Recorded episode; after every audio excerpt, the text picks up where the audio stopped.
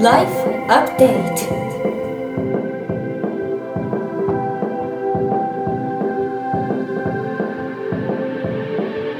ライフアップデート Life Update.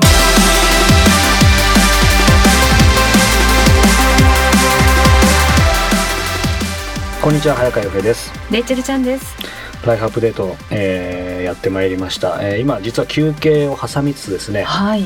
収録してるんですけど、なんかやっぱあれだよね。慣れてくるとさなんかフリートークの時間長くなる。楽しいからそう楽しいから。盛り上がっちゃいますそうね。最初はなんか時間気にしてたんですけども、うん今もちろん時間も計ってないしですね。あ時間といえばはい。これオープニングとか話したことと変わっちゃうけど普段いわゆる仕事とは別に時計というか時間ってどのくらい気にする？仕事を中心に目覚ましをかけたりタイマーをかけてるので、仕事がなかったら全く気にしないです。起きる時間も決めない決めない。そうするとお正月そんな状態であの実家に帰ってたらおはい、あのお姉ちゃんで みんなおとそとかあのおはいはいせちいただくの待っててくれて、まさかこんな時間に起きてくるとは思わなかった。まさかってどんな時間ですか？あでも11時ちょっと前。あ普通じゃないですかレイチェルの中ではね。みんなは7時8時から起きてて、まあね。お腹空いてるわけですよ、はで私一人起きてこないので、はい。あのパートナーだけ先に起きて、ね。私一人起きてこないっていう。えそれは前日すごい遅かったとかじゃなくてもやっぱりね縛られないとそのくらいの。そうですね。あで前日に明日おせち食べるから何時頃に言われれば目覚ましかけますけど、そうね。そうするとそこで仕事というね解釈に脳がなるわけたですよね。だあの家族もはいまさかここまで自由だと思わなかったみたいで。あそのレイチェルの自由ぶりは知ってるはずだけどさすがに起きてくるだろうと思ってたみたいですね。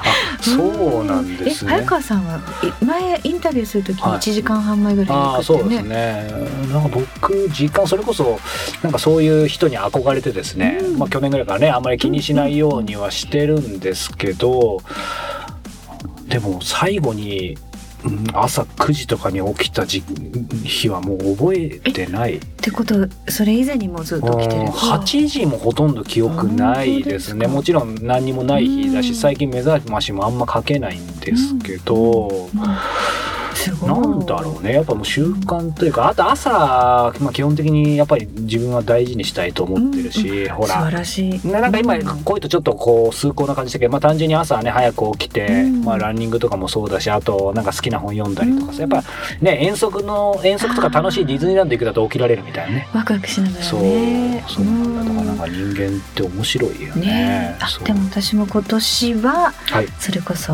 朝頑張って起きて充実したって夜更かしも減らしていきたいなと思ってるので。そうか。うん。実際減ってるんですか？でもやっぱり新年会が続いてたので全然あの、はい。やっぱり終電ギリギリ。いきなりでもやっぱりって言っちゃいましたからね。はい。そうですはい、まもう2月ですよ。まあまあでもね1月とか12月がやっぱ一番多そうですからね。これからねレイチェルが本当にアップデートしたかうん。進化が問われそうですね、ぜひね皆さんのご意見も聞きたいですよね。ぜひお寄せください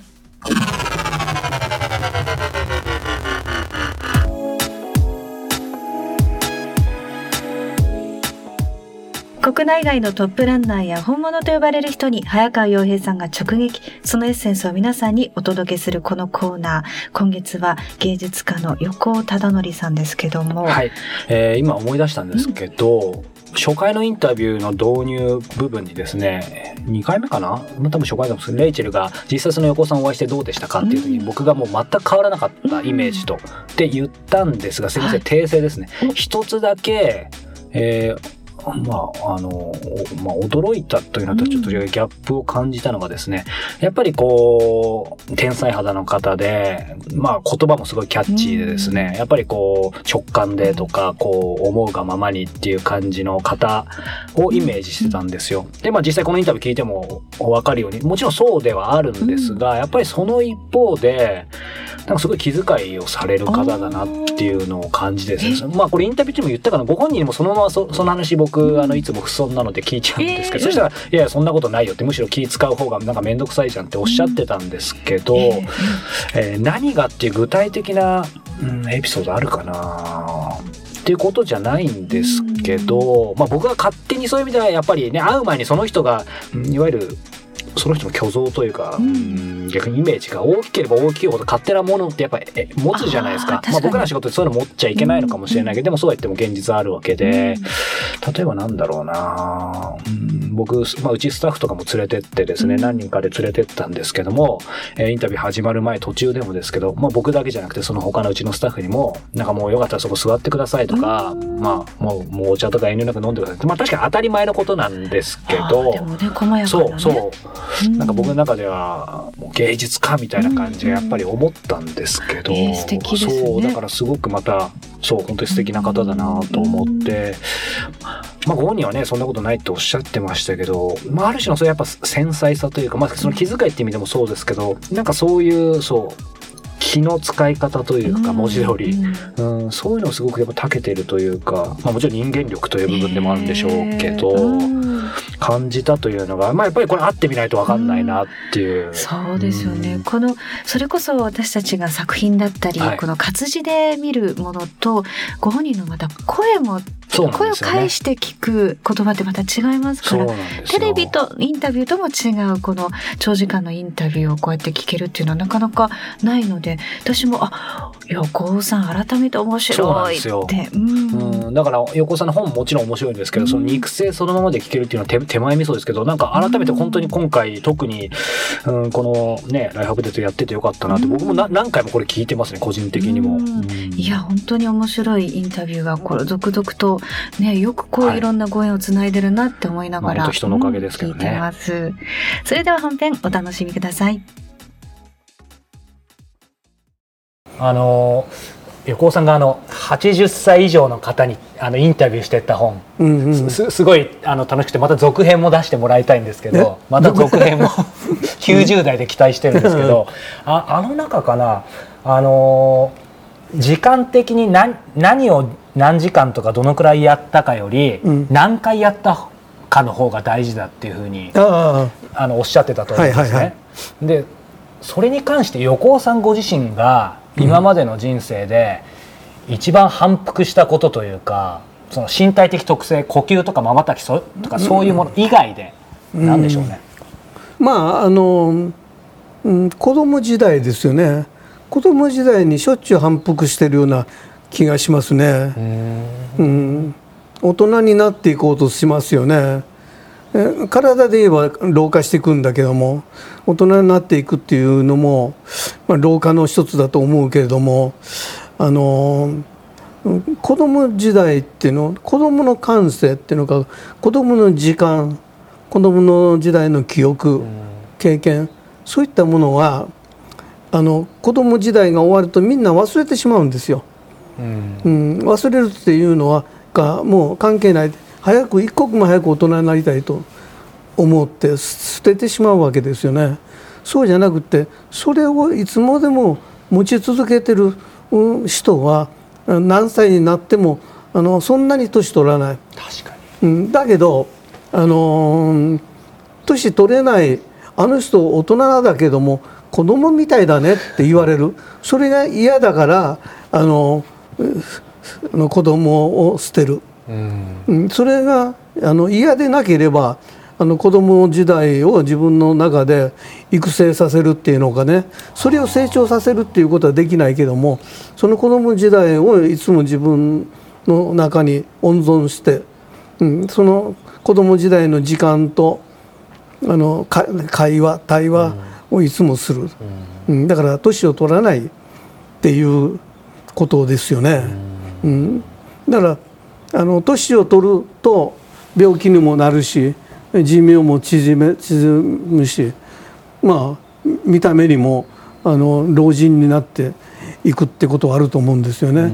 そういうのはもう早く子供を捨てようとしたとした結果じゃないかなと思うわけね。うん。まさに横尾さんそのやっぱり若いいああの子供っていうそういうなんか内在してるのをすごく感じるんですけど、うん。なんでしょうね。そのまあ身体的な重ねていくこととは別にご自身の中の幼児性というかそういうものってどうでしょう？70代80代ってなんかちょっと増してきたりとかってあるんですか？いやあの増してはいないんだけれども、あの子供の時間と記憶は僕の体の中に随分大きいスペースをあの占めてるんですよね。そのスペースを大人になった自分が圧縮してしまってちっちゃい時にはポンと掘り出してしまうんですよ。だけど圧縮されない子供がが頑張ってるっていうのでああの、うん、その子供を育てるっていうのか育て育てなくてもいいんですよね。もともとあるんだから、うん、だからあのそれをその子供の時間とか記憶とかいろんな子供の要素を、あの大人になってもね、あのそれを守るっていうのかね、はい、あの自分の一部としてねそれをとこう共生共存するっていうことじゃないかなと思うんですよね。うん、うん。だから、うん、僕は一つね例挙げるとね、はい、うんとどっかで書いたかもわかんないけども、えと中学の時にあの南陽一郎っていう人が「バルーバの冒険」って本を書いてその時に全5巻あるのに4巻書いたところで出版社が潰れてしまった。で最後の1巻は出なくなってしまった。ところが何十年か30年か40年して最後の巻が出たんですよ。全く別の出版社から。で僕はそれを買いました。で前の4巻でこれを読めば終わった完結するんだけどもこれを読んでしまうと僕が中学の時に読んでたあのその4冊の「バルーバーの冒険」っていう子供の血湧き肉踊る僕のその感性が、これ読むことによって終わっちゃうわけですよ。だからいまだに読まないで、うん、今日現在もやっぱ読んでない。あ読んでないあの5巻目はあのまだあるんですよ。あるんです、ね、うん。まあ読まないまま死んじゃうかもわかんないけれどもそれは幻想だけども、うん、読んだら僕の子供がそこで死んじゃうなって終わったなっていう気がするわけ、うんはい、だからギリギリまであの持っていって。でそれは一つの例えだけれども、はい、そういうのはあ僕の中にそういうのはみんなできるだけたくさん持ってればいいんですよ。うん、確かにそういうなんか楽しみっていうか、子供の一番この一番楽しみはそのまま持ってた方が、うん。なんかちょっと例えがすみません。稚拙なんですけどそのエロティシズムじゃないですけど個人的な趣味もあるんですけど、うん、その人をすっぱだかにするよりも、うん、意外とそのすっぱだかにしないで、うん、服着てたままの方が、うん、なんか意外とあの見ない方が良かったみたいな、うん、なんか ちょっと例え悪いんですけど、うん、なんか今のと同じものをちょっと感じて、うん、なんかそのままにしといた方が楽しいことってある、ね、それは大人の感性なんですよ。子供はねすっぱだか見たいわけですよ。そうか、うん、だからすっぱだかに早くすっぱだかにしてしまえばいいんですよ。見ないっていうのはそれは理屈の世界で大人の考える理屈なんですよ。そんなことしたら終わあの子供時代が終わるんじゃないかってそうじゃないです。もう欲しいものは欲しいで飛び込んでしまえばいいけどそれは子供の感性なんですおなんか美味しいものが出ると、はい、美味しいものから食べて確かに。いいきますよね、うん、だからあのだんだん大人になるとあの美味しいものを後に回せてっていうふうになっちゃうんだけども、あのだろうあの気にそういうの見たい何とかしたい五感特に五感、うん、聞きたい見たい食べたい触りたいそういったものは抑え抑えないのが子供なんですよ。うん、うん、そ飛びつけばいいんですよ。確かにこの間ちょうどうちあの小さい子供いるんですけど、うん、なんかおかず食べててそれ最初に食べちゃっていいの？後に残さなくていいの？って言ったら、うん、いやだって最初に食べたいだもんってもう一言で終わりですよね。うんあの子供さんはもうものの本質よく知ってるわけですよね。であの大人はなお父さんはそれは最後に取ってきなさいってこれは大人のあのなんかあの法則みたいなものでもの言ってるわけで。Weekly Update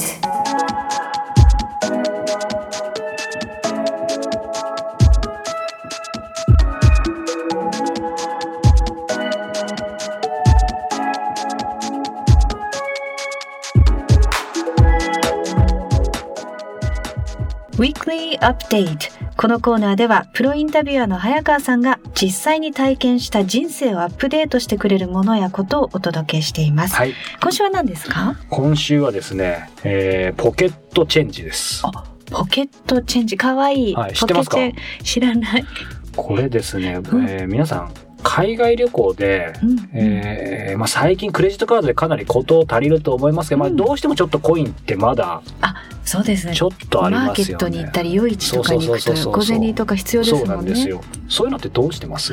大体ですねほとほぼクレジットカードなんですが、うん2万円ぐらいだったらあの変えていきますあね。素晴らしいで。要は小さな売店とかマーケットとか出ますよね店用に、はいそしてそれってやっぱ余るものはありますよね。すごい今ドバイ行った時のものだったりベトナム韓あ国ーやっぱりアジアがね、すごい、まだね、もうどの国の何だか分かんない状態で引き出しないでも捨てられないでしょ、やっぱり。もうあの次回行くためにそうですよね。取っとこうと思うんですけどなかなか行かないですもんね。期待通りのあの返答してくれてます。あ本当ですか。僕も全く同じだったんですけれど、じゃあ今もう眠ってる感じですね。もう丸々溜まってます。どうしようみたいな。それをですねかなりの、えー感じで、えーよっぽどマニアックなというかあんまり日本人が行かない国じゃない限り解消してくれるかもしれないのが今回ご紹介するこのポケットチェンジなんですけども、まあこれ一言で言うとですね日本でまだ箇所少ないんですけど、はい。その小銭を、うん。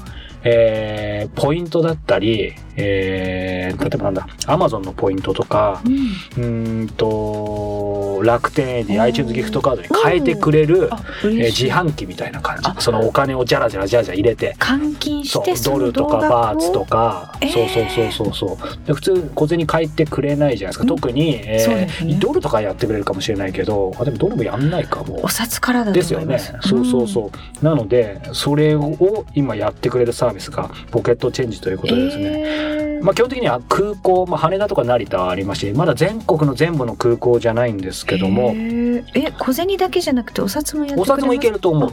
ただ、やっぱり一番は小銭だよね。その、ね。なんだろう、それでポイントを稼ぎたいというよりも、今レイチェルが言ってくれて、やっぱりみんなそうなんだなと思ったのが、うん。いわゆる精神的なさ、うん。なんか家の場所取るっていうのもそうだけど、正直そう。で、いろいろ最初に調べたときに、俺も全部お金混ざってたんだけど、なんかとりあえず袋に小分けにしたいって思った時にちょっと調べたらこういうのあると。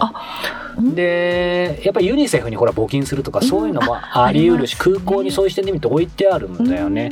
だから迷ったんだけど、でもこのポケットチェンジ面白いのが、その選択肢の中にも、えー、Amazon ギフト券、楽天 AD、ユニセフ、ワオンとか、あだからポイントにするのもいいし、ユニセフもいいよみたいな。ーでもいろんな小銭もう何が何だか分かんなくても機械がちゃんとそこがすごいよね。見。てくれるんですか？ああ素晴らしい。だから俺はそれをそこまで細かく知らなかったから、えっ、と、律儀に1時間ぐらいかけて 全部あの、整理した。整理してったんだけど、あんまりその必要はなかなかったんだよえね。ー。そうそう。ただもちろんね、あのーマニアックなというか、まあ結局そのニーズがあるかないかによるから、通貨は、えー今の対応通貨、僕がしやってる時は円、ドル、ユーロ、元、ウォン、台湾ドル、シンガポールドル、香港ドル、うんタイバーツ、ベトナムドンの10種類だったんだよね。あとまあ紙幣、その中で紙幣のみっていうのもあるんだけど、だから僕未だにちょっとスイスフランとかデンマーククローネとかは使えなかったんだけど、あでもそれもこの間結局だから、それだけユニセフにそのまま投げた。うんうん投げたっていうか入れた。ねそう。なのでやっぱり今レイチェル言ったように、区別せずに、うんさっきの対応通貨ならコイン投入口に入れると、あとは勝手に機械が判断してくれるのが、すごいまあ便利、本当に。ありがたいなっていうふうに思うんですけど。ちょっと羽田とかご飯食べにとかねお買い物しについでに小銭も全部整理してくるっていいですね。そうなんです。まあ、ただ個人的にはどうしても職業柄ね、えーこのやってる会社はこうどこでどうやってこう収益上げてるのかなみたいな手数料、ね。誰からみたいな。あそうそうそう。面っていうのは気になったんですけど、まあでも本当にありがたいー機会。ちなみにですね、うん。僕はこの間変えたら、小銭全部変えたら1461円分の Amazon ギフト券。悪くないよね。うん新書だと一冊ちょうど一冊ぐらいそうああいいですそう。ね iTunes だったら何曲も書いちゃそいうますね。そして今ちょうどそのサイト見たらいよいよ対応ということで、あの、ススイカ系、あ交通系電子マネーもチャージもできるようになった。これす書いちゃいごいね。ますねそう。こうすると広まるね、うこれ。電子マネーがまたねそうなんですよわ面白いいい情報ありがとうございます、ポケットチェンジ、ぜひ皆さんチェックしてみてください。以上今週の Weekly Update でした